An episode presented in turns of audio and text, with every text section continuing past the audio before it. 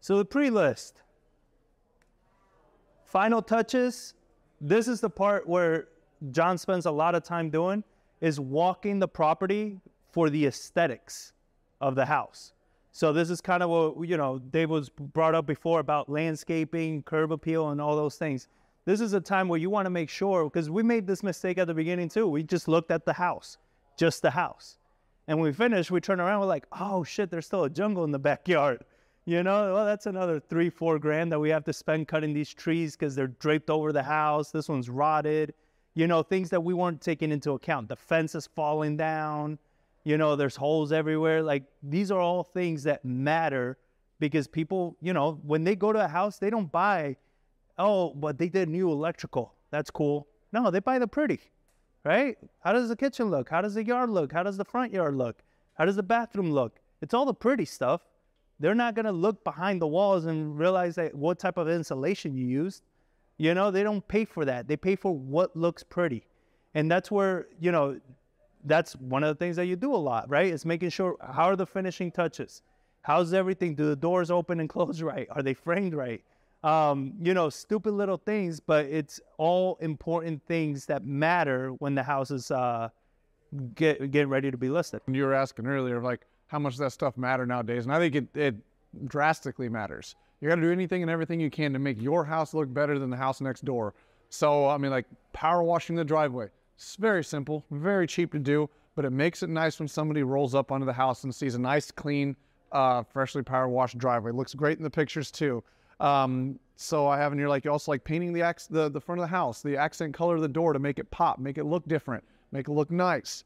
Then you have like the, um, doing landscaping. Landscaping, well, it can be expensive. It makes a huge difference when somebody rolls up on that house and sees black mulch and nice curbing and stuff like that. And I, I see this all the time too. It's like, for God's sakes, mow the lawn.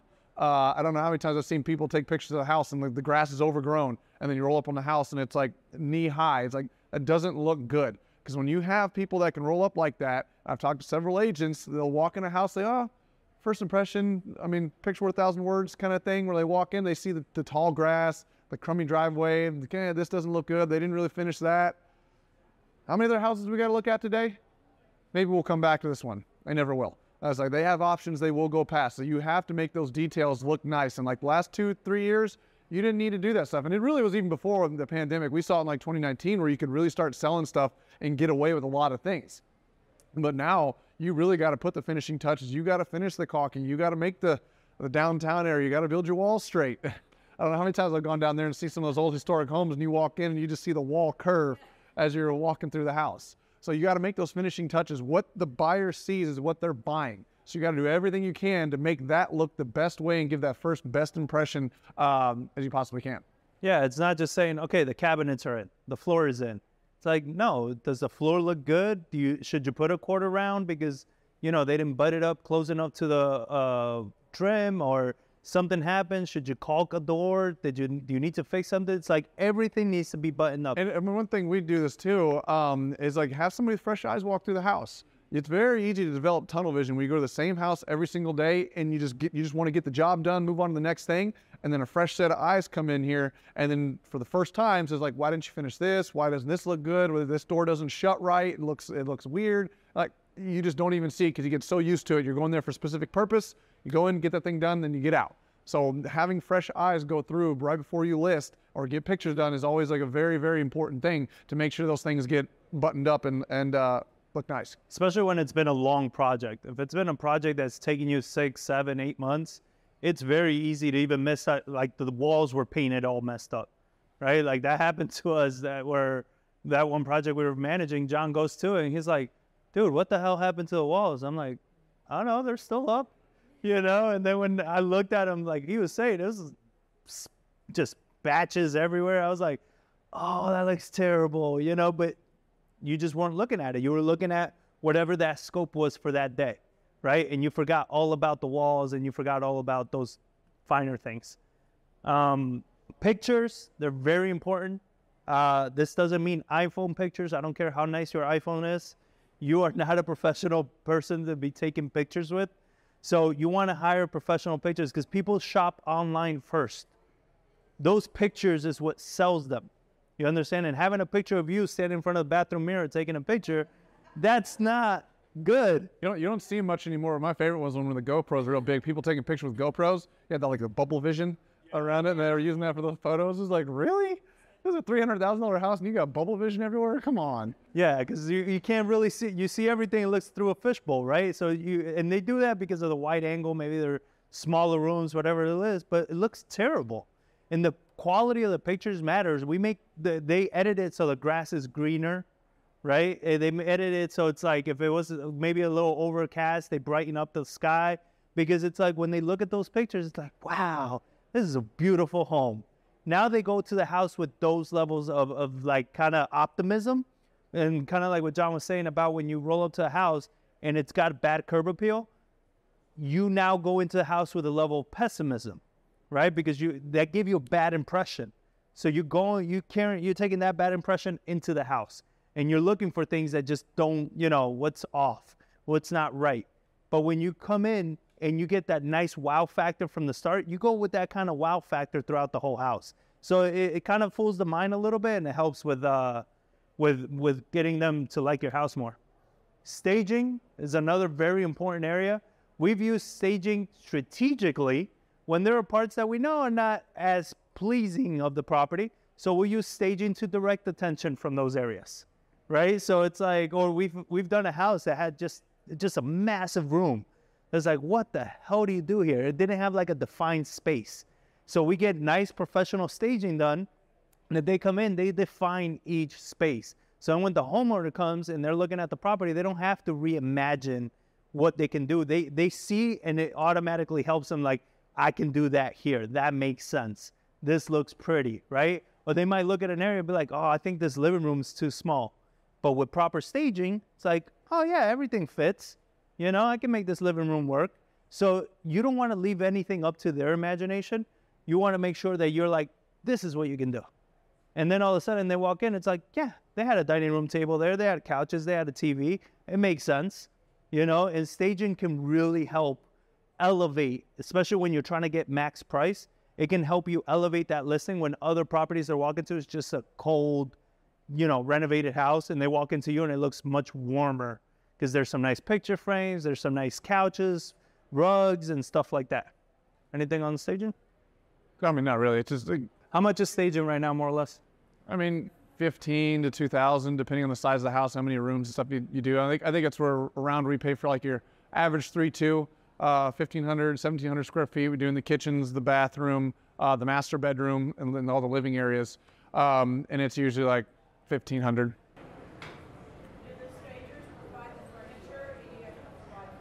Oh. No, that's what you're paying for. They come, they design it, stage it, and everything. Yeah, yeah. So it's usually like fifteen hundred bucks, seventeen hundred bucks, and then there there's usually like some kind of recurring fee for the length of stage and stuff like that.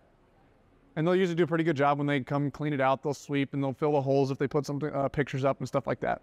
And like John talked about before, when you run comps, you see what the houses are doing in the area, and you try to be a little bit better. Sometimes staging is that little bit better. Where if they got two houses to pick from, one is staged and one isn't, yours has a much higher chance of selling because it gave them a much warmer feel when they walked into it.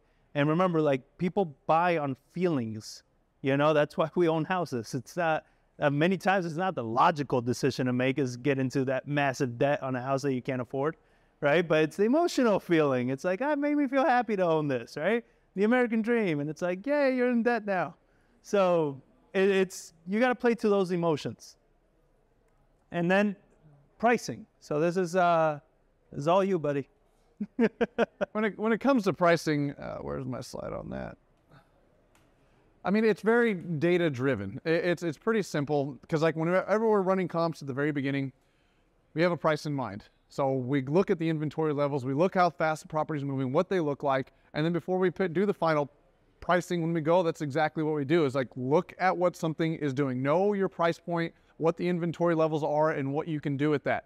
So it's very different, especially now, pricing something at four hundred fifty thousand dollars than two hundred twenty thousand dollars. There's no inventory at two hundred twenty thousand dollars. There's a lot of inventory at four hundred fifty thousand dollars. So you really kind of have to understand like when you can push the market and when you can't. So we listed a property in Shirts, and it was listed for two hundred thirty thousand dollars. We got, went through three separate offers, and they kept falling through for other reasons and stuff like that, but they always kept coming in negotiating, saying, oh, we'll give you two twenty. Nope, I'm not taking anything less than two thirty. Well, we'll take two twenty-five. Like, best luck. Uh, I don't even, I'm not even gonna bother counter. All right, we'll do two thirty. That happened two times in a row, getting us back up. The first time we got an extra ten thousand dollars out of it. The second time was an extra like seventy-five hundred, because I knew what the inventory levels and what that price point really did in that area. Because you draw a big circle around that, there's nothing under three hundred thousand in that area. So me being at two thirty, now the house still has to appraise for that, so you kind of have to play with those numbers, uh, but you got to know your demand for those areas. So that's always what we do, is looking in our neighborhood, looking at our area, looking at our price point, looking at the city, and trying to make our best educated guess of what the best way to price that point or price that house is at. And that's the kind of really what we do, is look at your inventory levels in your immediate area, what's selling in that area at that price point, because that's your competition. That's what your buyers, when they're looking for a house in this area for three hundred fifty thousand dollars and there's six houses, you got to look at those six houses. Do I go under them so I can be the one that they go after, or do I try to price above them because I have a superior looking house? So I take a very data-driven approach to picking the price point for my house, and it's usually based around the inventory and how fast things are moving at that price point in that specific area. And, and I think that's a very important point of, like, if there's a lot of days on market, you can flip historic homes still, right? Just price them right, or understand that they're going to just sit on the market much longer. So it's like, can you put a superior product at a good price, or do you price it lower than everybody else? And it's like, yeah, it's the same as them, but I'm cheaper, right? And you make that adjustment, and that's why it matters when you're running your numbers before you buy it, to make sure, what are the days on market? Do I need to price it at a discount so I sell quicker? What's that gonna mean for my numbers, right? Just because the comps are up here doesn't mean that you need to sell up here, right? Because then that's gonna take you more time, cost you more money, and the whole goal is to, you know, make as much as possible. Bias isn't always best. There's a lot of times that we get, you know, good full ask out offer, but the terms aren't very, very favorable. So what are the things that you kind of look at with? Uh, it, it's, a lot of it is like looking at the who the lender's going to be, and you'll be shocked of how much information. So a lot of us are agents, the ones that aren't, ask your agent to ask these questions. Of you'll, it'll blow you away the kind of information people will divulge about their clients that they're not supposed to. Lenders are the same way. So basically just leave open-ended questions like, well, tell me about your client. Have you guys been searching for a while? I mean, how bad do they want this house? Especially when they're asking for concessions and things like that. Same thing with the lenders. We've had lenders just like, oh, they are uh, they want like twenty thousand in concessions. And you ask the lender, like, well, tell me what's in your lender's, your client's file. Oh, it got a great job, plenty of cash in the bank to, to, to float the loan. Like, this is a solid buyer. It's like, thank you. Now I'm going to counter back and say, you don't need all these concessions. And it gives you a better idea. So when it comes to taking those offers, like when he says like highest isn't always best, you have to understand like F H A V A is going to be harder to qualify. I will gladly take a conventional at a little bit lower price than an F H A. When we listed one of that, that house in Shirts, one of the offers we got was like fifteen thousand over the asking price, but it was F H A. And I was like, there's no way this house is going to appraise for that price, which means if that buyer wants to go buy that house, I got to drop the price to whatever it appraises for. But I had a conventional offer competing against it at um, the asking price. So like I went with that one because I would have much more confidence that that one was going to close. So those terms and those contracts make a big difference when you're uh, looking at contracts and stuff like that. And like the highest is always best, and uh, or isn't always best. And then, and then you want to make sure that, because it's uh, what you're trying to avoid is that back on market status, right? When you list, you take an offer, and then it's back on market. It's like, what happened?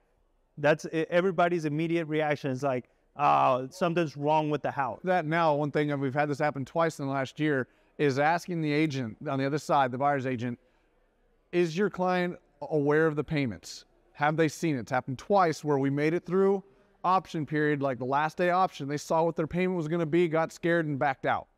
So that's a big thing right now is like, do they understand what their payment's actually going to be when they actually go through on this house? Because you don't, like you said, you don't want to hit that back on market status. So asking your lenders, um, the, the agents, and making that's one important question that I forgot to mention earlier is to ask them, like, they're aware of what their payment's going to be when they buy this house.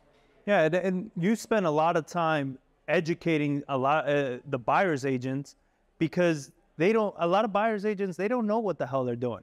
We had a, uh, somebody give an offer on one of our properties that when we submitted um, the proof of like the foundation work and the transfer warranty, they're like, oh, I don't want houses with foundation issues.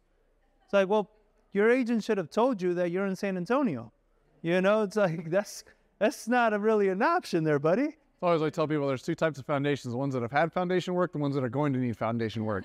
Like, you're going to have foundation work probably, unless you're in the hill country. And then, so because of that, you know, it wastes our time as well. So John spends a lot of time educating their buyer, uh, their agent, so the agent can educate the buyer, because the agent has that trust and bond with the buyer. So if you can get that agent to like you and work with you and you bring them value, they'll go to bat for you with their buyer. So they end up working with you. And that's what you want. You want them to work with you so you can close on the deal, right? So you, you that's why it matters that you hire a knowledgeable agent. I have a student that recently, he put a property on the market for, he wants, he wants three thirty for the house. They put it on the market for two ninety-nine. I was like, kind of the other way there, buddy. And he's like, well, my agent said that, you know, it can, will cause a bidding war. And I'm looking at the comps. I was like, no, none of the houses there have been outbid from what their listing prices were. Like, and plus an extra thirty grand of outbidding. Uh, I was like, it's not that hot of a market. And what happens is the highest offer they've gotten in so far has been three oh five, right? And it's like, you can always price high and come down, but you can't price down and go up. It's not like, psych, you know, that's not two ninety-nine, it's two nineteen, uh, three nineteen. It's like, that shit ain't gonna work. You know, people are not gonna feel like they're getting a deal now. So it, but the problem is the agent didn't know what the hell they're doing. So getting a knowledgeable agent and not necessarily a cheap agent matters. You want somebody, an agent that knows how to sell the same way. You wanna partner with an investor that knows how to flip those types of property. You wanna partner with an agent that knows how to list those types of properties, right? So we work right now with an agent that he's very knowledgeable in the properties that we have him list. He knows that market inside and out. So if we're missing something, he even comes in and says, hey, you might want to put, you know, shades on this house. You might want to do this. You might want to do that, because he knows the buyers that are coming in for that property. It helps us sell them much faster. Negotiations. How do you handle that, boss? What? Yeah. Negotiating offers and everything like that. Um, the negotiation is, and like I said, it goes back to the knowing what you have and knowing your market that you're currently in, how much bargaining power you actually have. So it's like at four fifty, I'm taking concessions that they give them because they don't, offers don't come in that very long. At two thirty, and I get, I'm still getting multiple offers, I'm going to push back on that kind of stuff and then really weigh them against each other. So when it comes to negotiating, that's it's exactly what I do, is like knowing the product that you have and the market that we have it. So three years ago, anything sold that could get any type of financing on it. And there really wasn't that much of a, a difference to it. But now you really got to understand like what your product is. And it's usually like the more affordable the house is, the better odds that you're going to have that you can get a bidding war and kind of push each other against it. But like you want to avoid that back on market with all costs. So you can push a little bit, but don't push too hard on um, when you're getting offers like that. So that's uh, really how I kind of handle the negotiations, is just like knowing my product and how, because you're the one that's in your financial position. And it's like, how long do I want to hold this? And how much do I want to push to try to get this? To where if you're kind of like on the brink of like, man, I, I really need to get rid of this house, but I don't want to take that, that offer yet. It's like, if you're having those thoughts, just take the offers and, and move on to the next project. And don't be so uh, emotional about your property, right? Where if you're getting all these buyers coming in and they're all kind of giving you a very general consensus, and you're like, no, I know I can get this. It's like, look, you know, maybe take this analysis, take this data, and you might have to take a hit on this, right? Because the market is kind of telling you you were wrong. Uh, listen to the market, because the more you hold out, usually the worse those offers get. You understand? Because you're also holding on to the property. If you borrowed private money, hard money, anything of the sort, it's costing you more. Houses don't like to sit vacant. They hurt themselves, right? Things start going wrong in the house. Somebody breaks into the house. Something happens. You don't want to be sitting with a house that's freshly renovated, just sitting vacant. You know, it costs you a lot more money that way. So inspections. Inspections are, you know, always fun to deal with. So a trick that we learned many, many years ago is leave something very noticeable for the inspector to catch. Because if you leave something very noticeable, very big, then when they give you all the other little shit, you say, no, but I'll give you this, which was already factored in. Because inspectors, it doesn't matter if you have a brand new house, everything is brand spanking new up to code, they're still gonna find something. That's their freaking job, is to just be a pain in our ass. So you wanna make sure that you're always leaving something on. And do you handle inspections any other way, as far as like, they flag something that you believe it to be bullshit? My favorite things to leave undone is like labeling the electrical panels. They always ask for that stuff, and I just don't label it until the very end, because like you said, it makes it nice that everybody wants some form of negotiation uh, to go, and they want to feel like they're getting something. So it's like there's little things that you just kind of leave undone, and then just know you're going to give that to get away some of the other smaller stuff. Um, I, the air conditioners, I service it right before the uh, inspector goes, because you'll get a ping or something like that. The inspection's done this day. This day, I get my guy, go over there and service the air conditioner that same day, because they don't want to go through and get like a really crummy old air conditioner and flagged, and then they start drawing attention to the A Cs, because, I mean, it's Texas, it's hot, they break. You don't want to have to drop that in your listing the very last time. Basically like a service, just a service. Yeah, just a normal service to make sure it's up, up top, running, cleaning, and, and stuff like that, because all uh, that's usually always going to show up in an inspection anyways, uh, or um, an ask an inspection report, because a lot of times home warranty companies will try to get out of making repairs because they'll say that's a pre-existing condition. So they want to show that, no, it was just serviced and working properly before we bought the house. So I always do it kind of right there at the time of the inspection, because even though like I would, they will still ask for it, and then they'll say it's still wrong. It's like it was done the day the inspector went there or the day before, like, it's running perfectly, but they're still going to flag something on it, and they're still going to ask for it. So I always just have it done the day before to make sure it's running cool, because I've had it before when they go to look at a house, like, hey, the A C wasn't running today. And it's like, oh, shit. Luckily, that was during pandemic, so they didn't care. But uh, make sure that air conditioner's up and running in the summertime and running well um, when they go do that initial house. Um, and uh, I kind of put it as there, you and that other agent are on the same side, and try to win over that other agent too, and explain to them, like, we know what things cost if you're flipping houses. Just kind of work with that buyer, explain to them, like, hey, it doesn't cost that much to do these things. You guys are both on the same side. You want to get paid for selling the house. They want to get a commission. Win over the other agent, and they'll try to go win. Their job is to go sell their client. So don't be try to get too combative with that agent at all possible. Try to win them over so they'll go sell that client. Yeah, because buyers, to them, you know, you didn't put a door in the pantry, right? To them, it's like, I don't know what that's going to cost, fifteen hundred dollars to put a door in. You know, like they, they have no perception of the cost of things. To them, any little thing that they have to do, it's already a big turnoff. They just want to be able to buy the house, open the door, hang their clothes in the closet, and be done, right? Like they don't want to be buying a house that they have to go and do work to, especially when they're paying for retail. So you want to make sure that those are the things that like don't have your your... you know, when he works with agents, is to not have those buyers overthink something that's very simple to solve. And lastly, low appraisals. So, that, it, yeah, especially right now, you're starting to see that stuff because they don't want to be the one that appraised that house and all of a sudden that person gets foreclosed on. Uh, that, that can look bad on them. So you got to realize with a low appraisal comes in, you're not going to get thirty thousand dollars out of it. Because then that's admitting to the appraiser that like they didn't do a good job. And no appraiser likes to be told what to do by a real estate agent, because they have to be, I mean, it's a much longer process to become an appraiser than it is to become a real estate agent.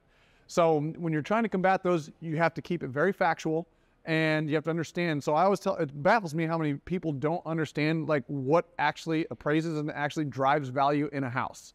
And um, when you're combating those things, you got to keep it very factual to the things that actually drive value, and that's overall condition. And they can they can't give you fifty thousand dollars for condition, because I've seen houses that are like, like we walk in them is like this house is completely dated, and I got a freshly brand new house that costs fifty thousand dollars, and they only give you ten thousand dollars for that.